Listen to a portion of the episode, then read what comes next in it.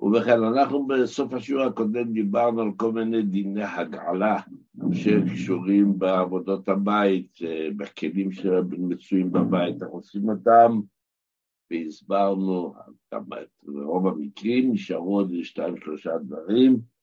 הדבר הראשון זה בנוגע לסוגי שיניים שהם לא השיניים הטבעיות שלנו, שיניים תותבות, למשל מי שמשתמש בעזרת השם, כל דבר בעיתו בזמנו, ושואלים מה בנוגע לשיניים האלה שכל השנה אנחנו אוכלים בהם חמץ, והם בלויים בחמץ, אז הגוף הטבעי שלנו לא צריך להגיל אותו, כן?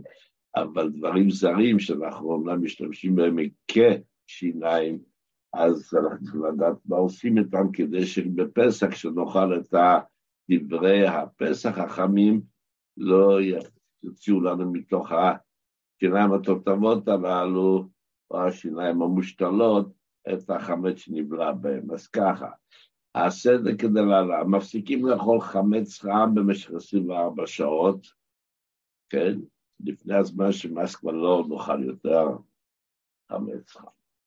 24 שעות, הפסקנו, ואז אנחנו מנקים היטב את השיניים התותמות הללו, ובאופן הכי יסודי יהיה דבוק בהם חמץ בעין, כי לחמץ בעין לא מועיל שום דבר אה, כידוע, העגלה זה לחמץ שבלוע בכלי, ושופכים עליהם מים, רוצים להכשיר אותם. זה פשוט. השיניים המושתלות זה יותר קשה, כן? לא שייך להוציא אותם מהפה ולא שייך גם כן לשפוך עליהם מים רותחים שהשם ישמור. אז אה, כן, למרות שזה משמש תחליף לשיניים, אז זה במציאות גוף זר, שהוא לא גוף האדם.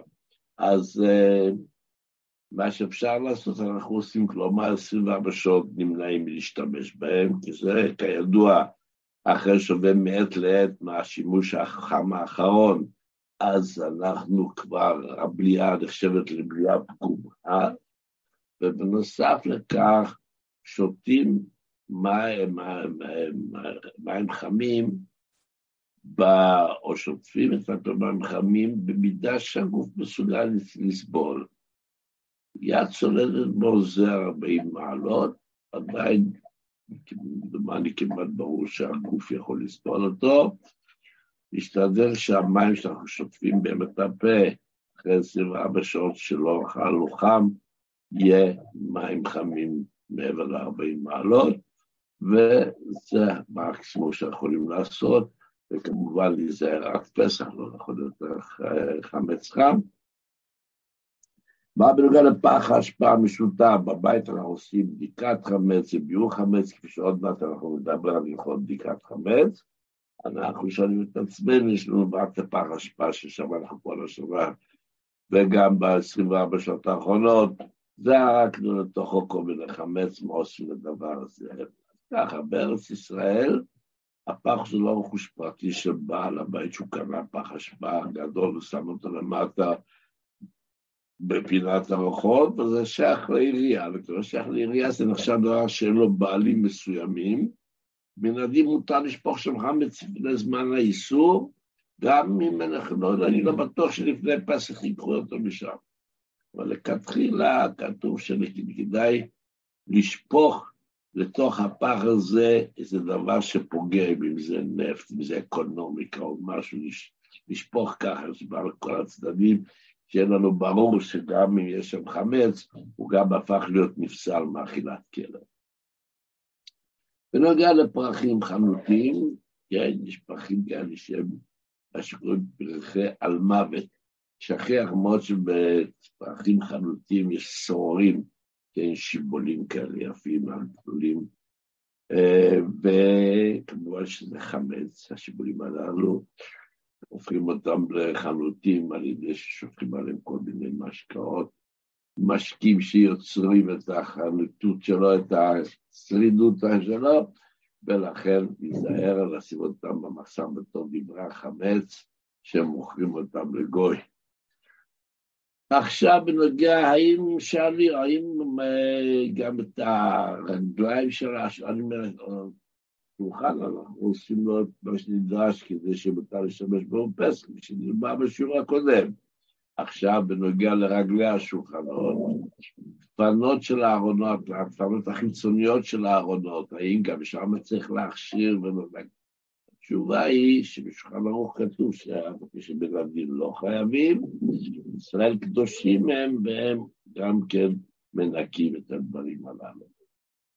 וידוע שעושים הרבה דברים בערב פסח, ניקיונות וקרצופים ורחצות של דברים שמן הדין על פי ההלכה, נקרא, נשתמש בסגנון ההלכה היבשה, ההלכה פה לא יבשה, אבל מה שכתוב בהלכה, לא הייתי חייבים לעשות את כל הדברים הללו, אבל ידוע מה שהמליץ הצדיק הקדוש מברדיצ'ר, על גבוי הקרצובים שיעלה לפניך הקשרה, כן, ראשי תיבות של העבודות שהנשים עושות לקראת פסח. ומעניין שבשאלות ותשובות של הגאון הנודע ביהודה, שהיה רבה של עיר ואם ישראל, העיר פראג, שגם מי שתיירים שהולכים היום לראות את פראג, עכשיו אחד הערים היפות והעשירות ביותר באירופה, הוא מספר, הוא מתנצל באחת התשובות שלו, מי שרוצה לראות במקור, זה בסימן נ"ז בשו"ת נודע ביהודה תניאנה, הוא מתנצל ש... הבן שלו, הוא מתנצל שעכשיו ימי ניסן, הוא מאוד טרוד, הוא קשה עליו עכשיו העיון, קשה לו הכתיבה, מדוע? אין לי מקום פנוי, אני מיטלטל מחדר לחדר ומזווית לזווית. קרה. כי מגרדים הכתלים, כותל, כותל זה קיר, פשוט מגרדים את הקירות אצלו הבית, וזורקים אותו, עכשיו תלך לשם, לא עכשיו תזוז לפה ותלך לשם. בקיצור, ככה זה הולך, ככה זה. עכשיו שאלה אחרונה בנושא הניקיונות, ואז בזה אחרי כן נעבור לשאר דיני הלכות הפסח. יש שטוענים שאנשים טורחות יותר מדי בניקיון לפסח, זאת דברים שבכלל אין צורך בשביל להכשיר את הבית לחג. האם זה אכן ככה? האם באמת אפשר לוותר על מנהגים שונים שנהגו אצלנו בניקיונות לפסח? כי החכמנו ולמדנו בשולחן ערוך שזה לא צריך כל כך לעבוד קשה.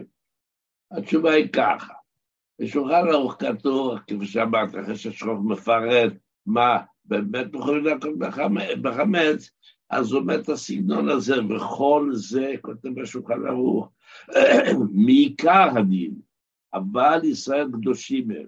זה סגנון שמאוד לא שכיח בשולחן ערוך. לא כתוב את זה על ההלכות ממש, לא גילים מצוות מן התורה. סגנון כזה, ישראל קדושים הם. במה מתבטאת הקדושה של עם ישראל?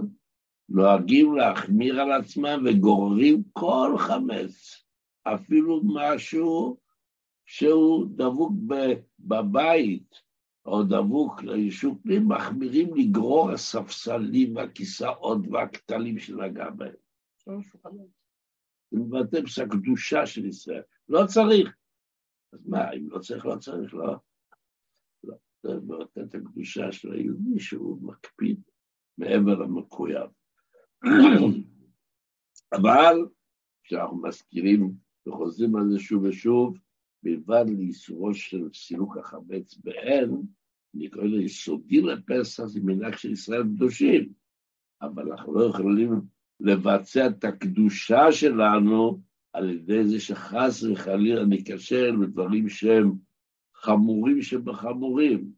איסור הכעס זה מן התורה. והסגנונות החריפים של מדינה חזר על כעס, והשם ישמור, זה דברים שהכי הכי הכי חמורים.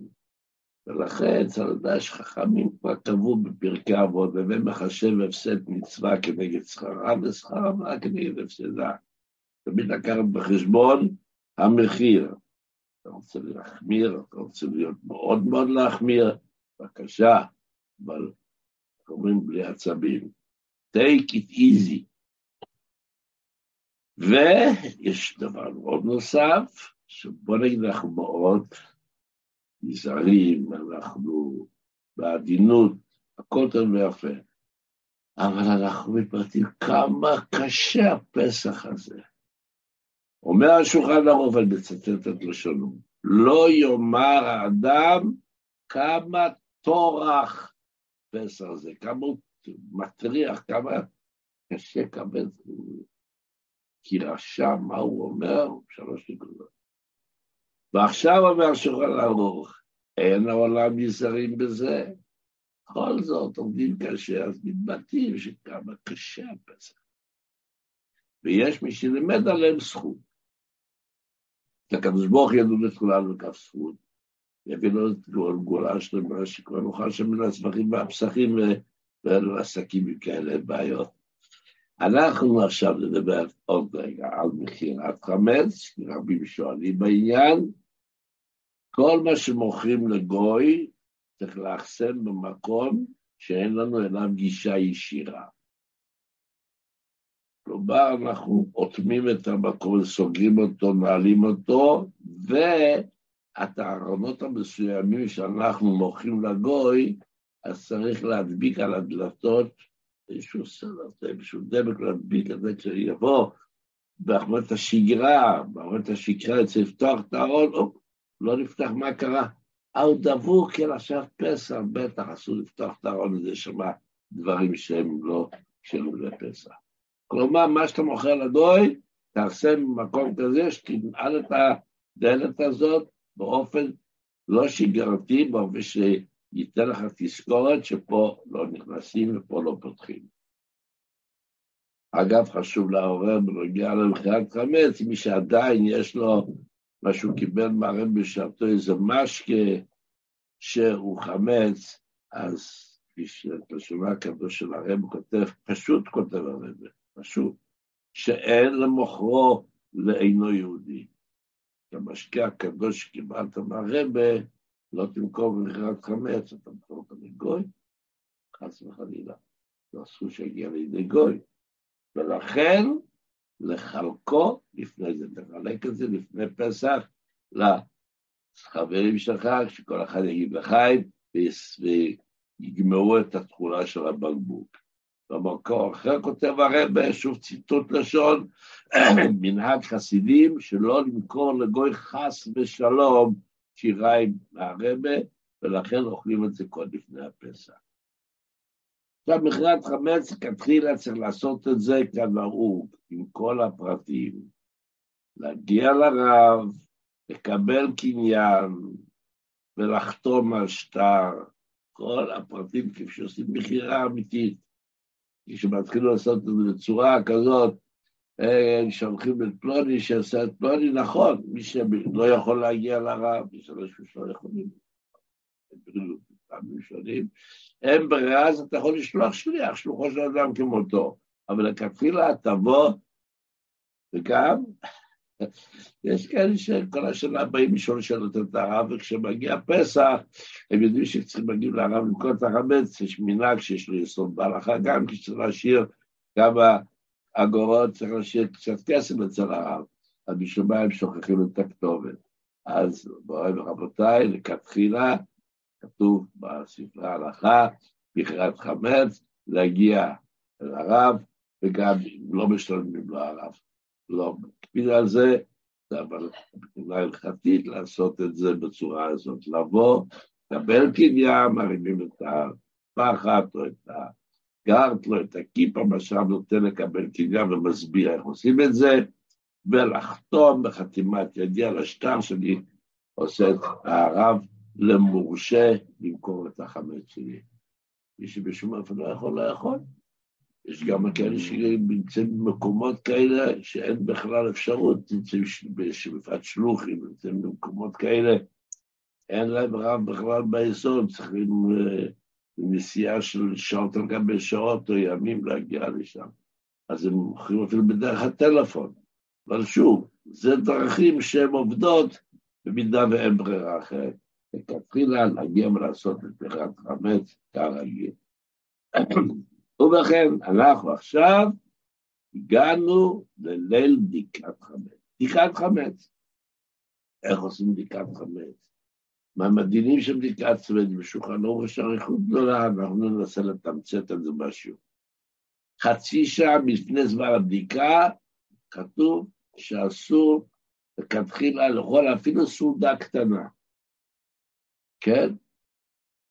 מגיע חצי שעה לפני זמן הבדיקה. זמן הבדיקה זה בש... ברגע ששקעת החמה, כן? אה, בעצם מצאת הכוכבים, אבל להשקיע זה הזמן, אבל מצאת הכוכבים, חצי שעה לפני כן, כבר לא לאכול סעודות. טעימה בעלמא, ככה לשון, אפילו סעודה קטנה אסור, אבל טעימה בעלמא מותר. מה זה טעימה? פירות. דברים שבקעתם האחרונה מאוד נפשות, לשתות, מפורש שמותר. כן? אבל לא סעודות ומזונות, אנחנו מוגבלים בכמות מסוימת, בואו נדלג על זה, לא, בזמננו יש ברוך השם שפע של כל מיני, בכל בית, כל מיני דברים טובים, שבקרתם מאוד נפשות, על מי שמרגיש רעב גדול, אז שיאכל את הדברים הללו וישתה כוס קפה טוב וכיוצא בזה ויירגע. אבל כל זה מדובר בתוך חצי שעה לפני זמן הבדיקה. החל מזמן הבדיקה, כתוב חייבים מיד לבדוק. מי שלא בודק מיד בזמן, כתוב, לא עליי ולא עליכם, שהוא נקרא עבריין. שוב, אנחנו נתקלים שוב בסגנון לשון שלא שכיח, ואולי כמעט אפשר לומר לא נמצא בכלל, בכל השולחן ערוך בדברים הכי חמורים. אבל כנראה שיש מקומות שהחכמים הבינו שצריך לתת איזשהו פוש, איזשהו דחת, איזשהו זדלקת עידוד שלא לא נעשה דברים לא נכונים. אז אומרים לבן אדם, תראה, הגיע הזמן בדיקת חמץ, אתה חייב לבדוק. עד כדי כך שגם תפילת הערבית, יש לה איזה דיבורים בהלכה, שבגלל שאם אנחנו לא נתפלל ערבית עכשיו, אז אחרי לא יהיה לנו מניין, אז התירו להתפלל תפילת ערבית קודם. וכתוב באמת שאדם שלא הולך לבית הכנסת להתפלל ערבית, להתפלל בבית, אבל אם הוא רגיל להתפלל בבית, כן? כמובן שקשה להגיע לבית כנסת, של שליחות וכיוצא בזה, כן? אז הוא צריך להתפלל ערבית לפני שהוא בודק, כן? צריך, סליחה, לבדוק, השאלה שמה, ראיתי מנהג מורי וחמי אדמו, הרב מספר על הרבה הקודם, הרב אריאד, שהבודק בין מנחה למעריב, הוא מתפלל ערבית לאחר הבדיקה. ידוע שהרבי הקודם, בפרט בארצות הברית, היה במצב שהוא לא יכול היה ללכת להתפלל עם הציבור, אז הוא ככה כותב בליקוד הסירס חלק י"ז, עמוד 434, ראיתי מנהג מורי וחמי אדמו"ר, שהיה בודק במנחה למעריב, ומתפלל ערבית לאחר בדיקה. כן, על כל פנים, מגיע זמן תפילת ערבית, ומגיע זמן הבדיקה, חייבים לבדוק ולא לעשות שום דבר אחר, מיד לגשת לבדיקה. מה קורה אם האדם אומר שכל כך עייף, אני מרגיש שאני לא יכול לבדוק כמו שצריך, אז אנשים עובדים בעבודת כפיים רצינית בסיבות שונות, שמגיע שם, הוא מרגיש שהוא, תוך שהוא מדבר איתך, הוא כבר מנמנם, לא יכול. בבדיקת חמץ, צריך תשומת לב, לשים לב, אנחנו בודקים לראות אם לא נשאר איזשהו פירור חמץ איפשהו. ואז אומר, אני חייב לישון. אז כתוב שלכתחילה אסור אפילו ישיבת ארעי, אבל אם אדם יודע שעקב עייפותו הוא לא יאכל, צריך להעמיד שומר, מישהו, שהוא לא יישן כמובן, שיעיר אותו לבדוק חמץ. גם ללמוד אסור. למה אומר, אני רוצה לפני גת חמץ ללמוד איזה מים אכסידס, דברמס או אוי לארבוס או בטילס החומץ, שמדובר שם בדיקת חמץ זה ברוחניות, קדוש אצל חסידים, זה נחשב לחלק בעבודת השם, ההכנה הגדולה לפסח, לעשות בדיקת חמץ רוחנית, יש סיפורי חסידים מאוד מעניינים על זה, רק אין לנו זמן פה בשיעור לדבר עליהם. על כל פנים, לא, לא, לא. הגיע הזמן לבדיקה, חייב לבדוק, אסור לך לבדוק. עכשיו בואו נראה אז כפי שאמרנו, גם מסיבה כלשהי אתה לא יכול לבדוק. הגעת הביתה, שאומרת, לא, לא, אל תיכנס לידיים את השפונג'ה יש מלא מים בחדר. עוד רגע אני צריכה לסיים את ה... אתה לא יכול להתחיל לבדוק. אתה אומר, נו, אם ככה, אם אני, במקום לשבת בטל, אני אשב, אני אלמד, אני... כל הדברים שאמרנו שאסור לעשות לפני שבודקים, אסור גם אם מסיבה כלשהי אתה לא יכול לבדוק את זה. וכפי שאמרנו, זמן בדיקת חמץ, מיד אחת תפילת ערבית, בלשון הזמור הזקן, מישהו, עבריין שומע על התקנת חרמים, אם לא עושים ככה. נהגו ליטול ידיים לפני הבדיקה, זה דבר שלא ידוע כאן לציבור הרחב, אנחנו יודעים את זה, תמיד חונכנו ככה, אבל אני מדבר עם אנשים, אני אומר את זה בשיעורים ברבים, אז אנשים אה, מרימים גבה, מה? כן, כתוב שנהגו ליטול ידיים לפני הבדיקה, כמובן שכפי שאמרנו, יש לזה בנוסף למצווה, יש גם את הממד הרוחני. והרבא נשיא דורנו כותב שמנהגנו להעריך ביותר בבדיקת חמץ, ולא העתקתי, למה לא העתקתי את המנהג הזה? אני הרי ביום יום אני מביא את המנהגים, כי לא שמעתי שום נושא מה זה להעריך, כמה צריך להעריך. אז שוב, דיברנו על זה בשיעור הקודם, שהיום שאנחנו עושים את השפונג'ה הגדול, ובכל הפינות מגיעים חומרים שהם נפסלים מאכילה וכיוצא בזה, אז שקשה לו להעריך, יכול לקצר, אבל להגיע לכל מקום ולבדוק אותו. עכשיו, כשמסיימים את הבדיקה, יש את נוסח הביטול שמבטלים את החמץ, וזה הדבר הכי הכי עיקרי. מי שלא מבין מה אומרים שם, לא יודע, כתוב בסידור, שגם לברך אומרים כל חמירה וחמירה, דבר, הוא לא מבין את הארמית, לא יודע בכלל מה הוא אומר שם. וכך כתוב בסידור, שבאיזו הבדיקה אומרים, אומר שם, לחץ נגד עין הרע. לא, אתה צריך להבין שאתה עכשיו מבטל ומפקיר את כל החמץ שלא ראית ולא שמת לב אליו. אז התרגום המלא הוא, חמיר וחמיר, ואיכא ברשותי, לא חזית, לא חמית וכו' וכו', התרגום הוא ככה, כל חמץ ושאור שנמצא ברשותי, שלא ראיתיו ולא ביארתיו ולא ידוע לי עליו, יתבטל, יבטל ויהיה הפקר כעפר הארץ. זו ההבנה מלאה. אבל מה שמעכב ממש הלכתית, שבלי זה אתה ממש במצב חס ושלום, זה להבין את כללות העניין, שהמילים האלה שאתה עכשיו אומר, הכוונה היא שבמילים האלה אני מבטל ומפקיר כל חמץ שלא ראיתי ולא שמתי לב. עכשיו, מה קורה? ברוך השם, היום בדירות היפות והגדולות שלנו, שבין כמה חדרים, ולא כל אחד יכול להתכופף עכשיו על העצו מתחת לכל המיטות וכל המקומות, והוא זקוק לעזרה. או שיש לו כמה מקומות לבדוק, והוא רוצה להעמיד שלוחים שהם גם כן יבדקו, אז כתב, אז ראשית כל, הם, הם שומעים את הברכה מהבעל הבית שמברך, כן?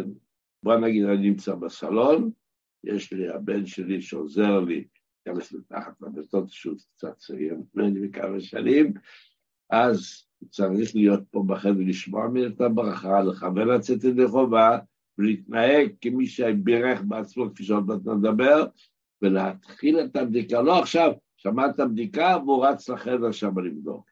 עושה הפסק, שמעת את הברכה, אתה הולך לחדר אחר, להתחיל לבדוק פה.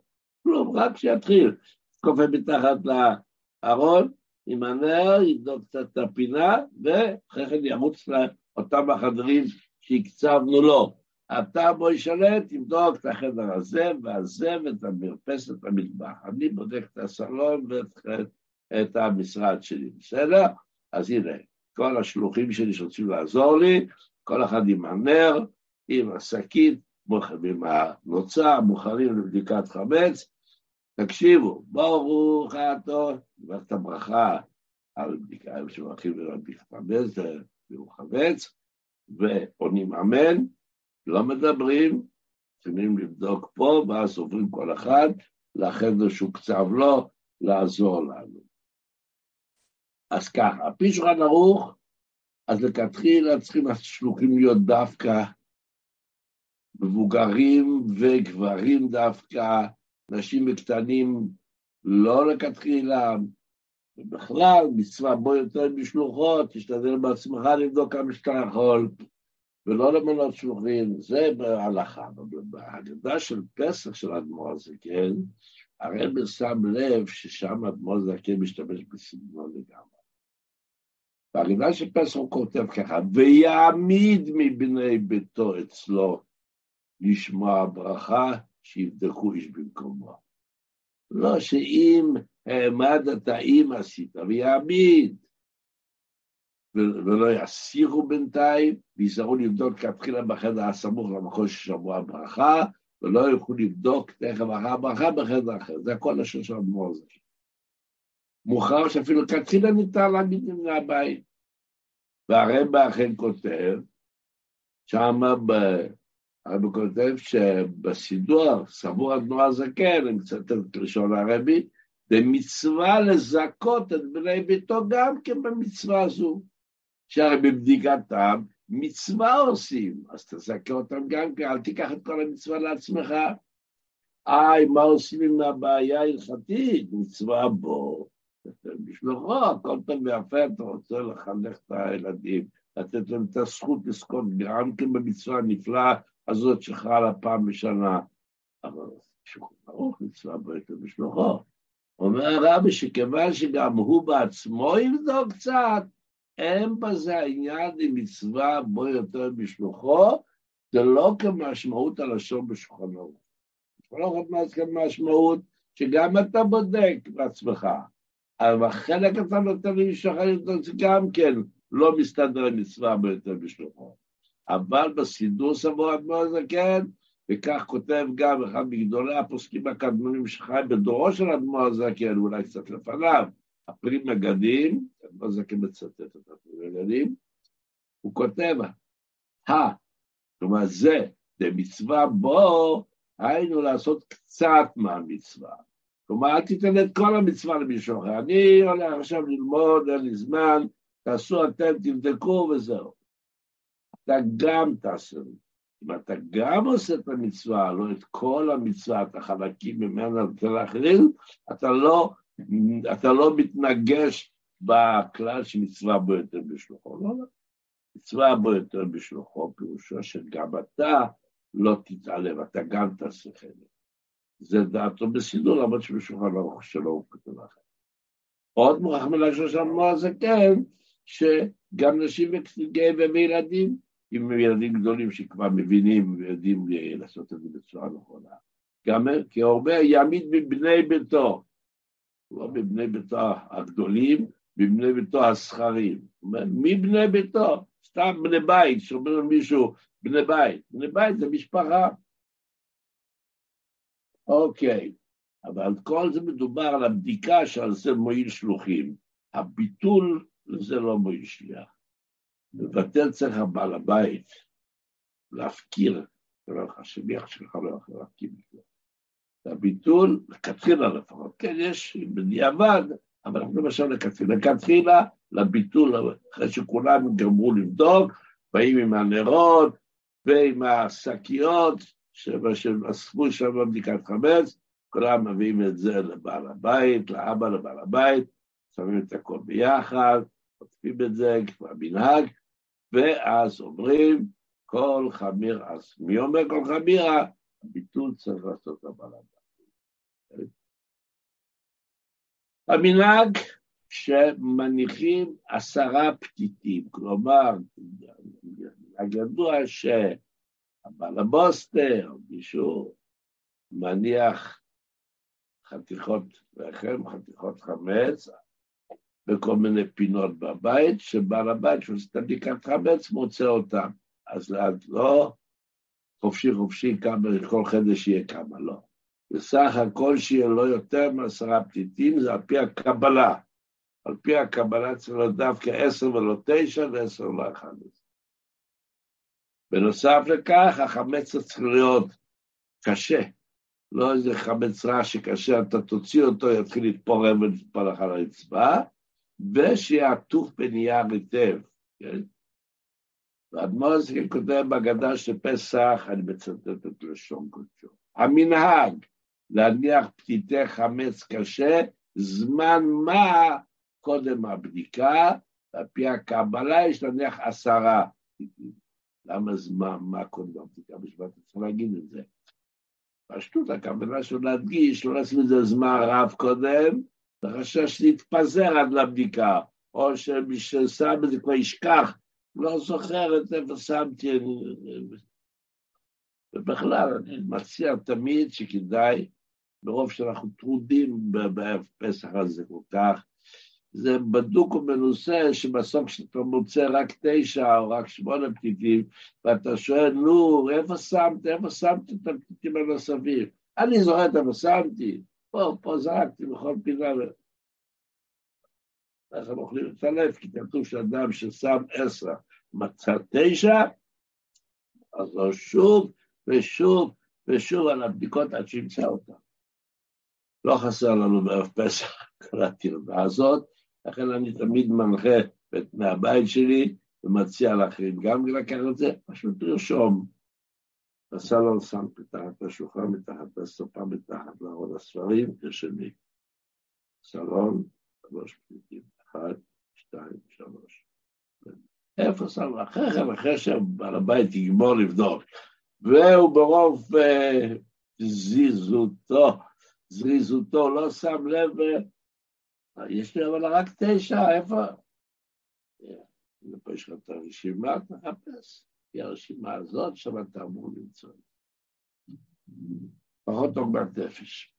אסור לדבר בין, הבד... בין הברכה לבדיקה, גם ענייני הבדיקה אסור לדבר.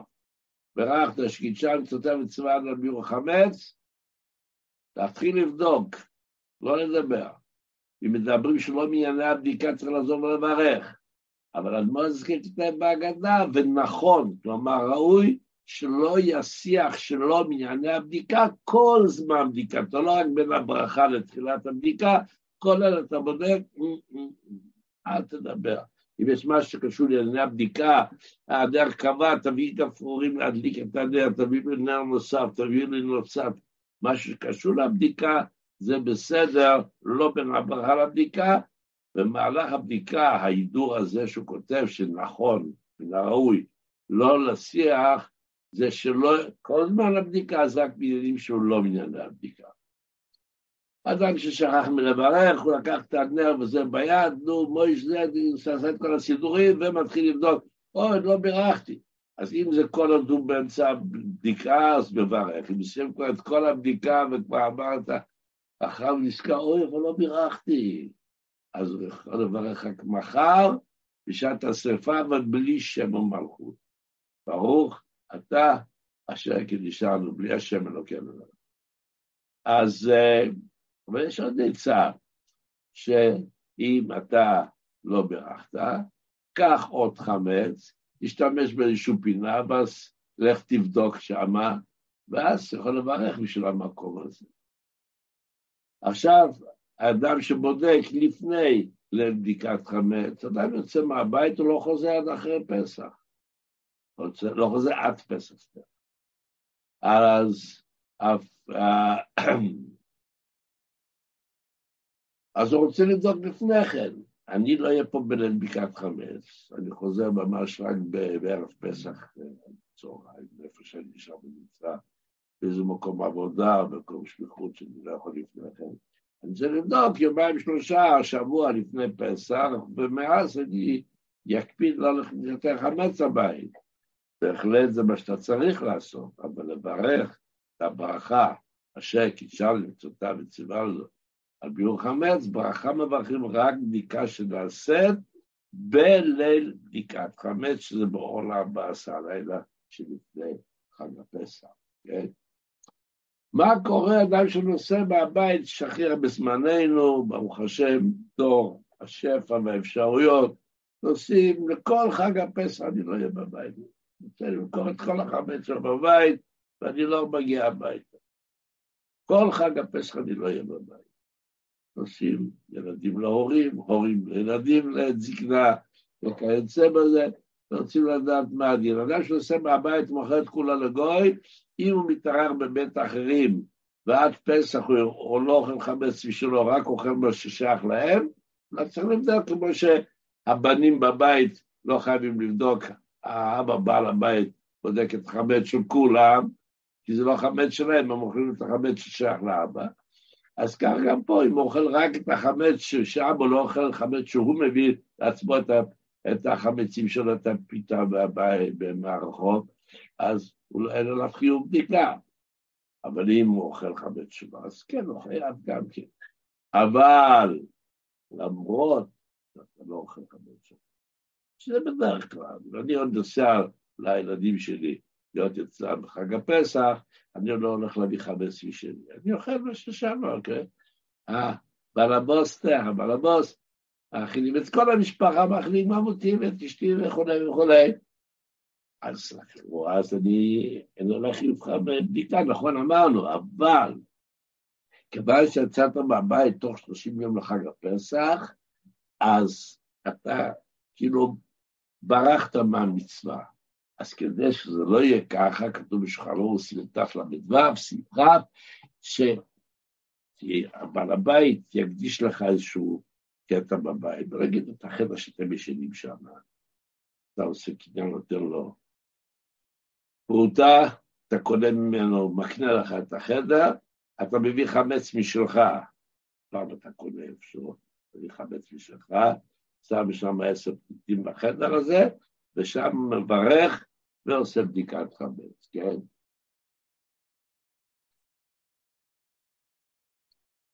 יכולתי לא לעשות ככה, יכולתי שהבעל הבית יברך ויוציא אותי, אבל לכתחילה מצווה בו יותר בשלוחו, אז לכן לבקש מהבעל הבית שיקנה לי מקום בבית, שם אניח את החמשים לו. ככה גם בבית מלון. יש את בחדר שלך, שיהיה לך שם עשר פליטים ותעשה את הבדיקה. הבדיקה צריכה להיות לא רדר, דווקא בבתי מלון שלא מרשים להדליק נרות בחדרים, אני מדליק אותם מיד, נדלקים כל האזעקות ורוצים להעיף אותי מהבית מלון, אסור להדליק שום אש. אז אין ברירה, תבדוק על ידי פרס חשמלי קטן שמאיר בחורים ובסדקים, לא רק האור שם בבית. פרס שאפשר להכניס אותו לפינות ולראות כל פינה וכל חור וכל סדק, כן, כשאין ברירה אחרת, כשאין ברירה אחרת, אז מסתפקים בזה, זה לא לכתחילה, אבל זה מה יש, מה שאומרים. מקום, מקומות שאי אפשר לארגן שרפת חמץ פתאום חוקית. אני בשביל מקומות שעד כדי כך אי אפשר להדליק אש אפילו באיזשהו פינה ברחוב. אבל אם יש מקומות כאלה, אז הם אומרים שבשביל אחד מאוד זקן יש התייחסות לזה. במצב כזה, אם משליחו לבית הכיסא, לבית שימוש, לשירותים, ומוריד עליו את המים, הרי הוא כמבואר מן העולם לגמרי. אז יש דינים נוספים על הסדר, אנחנו התחלנו קצת מאוחר, אני מנסה לגנוב קצת זמן, אז בואו נגיד רק שתיים, שלוש דברים. אסור לומר בשר זה לפסח. שימו לב, זה מאוד טבעי להגיד, אה, הבשר הזה זה בשר לפסח. אסור להגיד את זה, שנראה כאילו אתה קודשים, יש קורבן פסח, בשר זה לפסח, כאילו אוכל קודשים בחוץ, ואסור גם להגיד כמה טורח פסח. זה, אמרנו את זה מקודם. תענית בכורים, בקצרה, הזכרים חייבים ולא הנקבות, וגם כן, תענית בכורים זה שייך גם לתינוקות של הבית. אנחנו שומעים או עושים סיום מסכת, או שומעים סיום מסכת, ואז מותר לנו לאכול ולשתות. אז צריך לדעת שאם אתה בכור, אני בכור למשל, בצורה הכי טבעית אני ניגש לשתות את הכוס קפה שלי בבוקר. אתה עכשיו בצום אמור להיות. אתה יכול לצאת מהצום הזה אם תעשה סיום. אז אני נוהג, אני מביא את זה, מעריך בזה שאפשר לעשות סיום גם במסכת משניות. זה נחשב לסיום שמצדיק את הסעודת מצווה מותר לי לאכול ולשתות אחרי שסיימתי. יש בסופה מהרב הקדוש מרוז'ין, שלסי משניות וככה מובא מאוד גדולי ישראל שאפשר להסתפק. אז אני עושה לך מה שלא מתחיל יום יומיים לפני פסח קלה ללמוד פרקי אבות, להבין מה שאני אומר פרקי אבות. אני מגיע בערב פסח, אני אומר את המשנה האחרונה, אוכל חתיכת זה ונותן גם לזוגתי הרבנית וזהו, יוצא מזה. אבל צריך לדעת שכל עוד לא שמעת סיום אתה בצום, ומה שאתה בכור. וגם בשביל תינוקות של הבית צריך לצום, אז אם האבא הבכור, ויש לו תינוק שהוא גם נולד בכור, אז בשביל עצמו הוא יוצא בעצום על ידי איזשהו סבב שכל. מה עם, ה... עם התינוק? אז התינוק, האמא צריכה לצום בשביל התינוק, אבל גם האמא יכולה לצום ידי חובה, על ידי זה שהיא שומעת איך שבעלה מסרת במסכת. סיום מסכת, אמרת שגם משניות, ואני רוצה לסיים את ההלכות של ערב פסח, שמתחילת השעה העשירית ביום, שזה שלוש שעות לפני השקיעה, כן, משלוש שעות לפני השקיעה בערב פסח, לא לאכול הרבה, גם לא ירקות או משהו אחר, כדי לאכול את המצה ולנסות לתיאבון. מצה אסור בכלל כל היום לאכול, זה איסור חמור מאוד, הרבי כותב שאנחנו נוהגים מאכילת מצה שלושים יום לפני פסח. ואכן יש מן החב"ד, שהחל מבוקר, אני מצטט את הלשון של הרבי, החל מבוקר ערב פסח, עד אחרי כורך, שאוכלים את המרורים בצער ביחד, אין אוכלים מכל המינים הנכנסים בחרוסת ובמרוק, כלומר תפוח, אגס, אגוזים, לא לדבר על חסה או חריין, אנחנו לא אוכלים רק אחרי שאכלנו כבר את הכורך בליל הסדר, רק אז מותר לאכול את הדברים האלה, מנהגי חב"ד. וילד קטן שלא יודע בכלל מה מספרים מצד מצרים, בלעדים מותר לתת לו לאכול מצות גם כן בפסח, אבל יש בזה בעיות כתחילה לא להיכנס לזה. בערב פסח לא אומר משמאל לתודה, מי שבדיעבד התחיל להגיד את זה, מסיים, כן? בדיקת הכיסים לא לשכוח, אמרנו שבודקים את הכיסים בחמץ, אז את הכיסים ששמנו בארונות כבר דיברנו בשיעור הקודם, לא נשכח, כשמגיע הזמן ביור חמץ, הכיסים שאנחנו הולכים בהם עדיין עכשיו, לצאת לאור בחוץ, למרפסת, ולסובב את הכיסים, לוודא שאין שם שום חמץ. בערב פסח יש איסורי מלאכה מסוימים, מאחרי חצות ערב פסח, אז יש דינים כמו בחול המועד. דברים שאסור בחול המועד, אסור גם אז, אסור להסתפר אחרי חצות היום, ותקטיר גם נטילת הציפורניים, תעשה לפני חצות, בדיעבד מותר את הציפורניים גם אחרי חצות, אבל להסתפר אסור אחרי חצות, ותמיד יש את האנשים שהיו נורא עסוקים ונזכרים אחרי חצות, שהם לא הסתפרו ושואלים מה אני אעשה, עכשיו? מגיע ספירת עומר, אני לא יכול להסתפר, אני מלא שערות, לך לגוי בעיר העתיקה, גם לא לכתחילה, אבל אם אין לך ברירה תעשה את זה. ובכן, מה, אז כזה כמו בכל המועד, לכתוב, אסור לכתוב, רק במקרה שיש צורך לכתוב בצורה משונה, כמו בכל המועד, לתפור בגד אסור, רק אם יש תיקון שחשוב לפני החג. עד כאן השיעור השני שלנו. לא תתפלאו לשמוע שיש שיעור שלישי שכבר נשאיר אותו בעזרת השם בשנה הבאה, וגם משיח צדקנו מגיע אוטוטו וילמד את התורה, את כל העם כולו, ונדע הכל בצורה הכי ידועה ופשוטה ומובנת, ונזכה לבית המקדש השלישי ולחושר בין הזבחים ולפסחים, ומלכנו בראשנו, משיח צדקנו, אמן ואמן.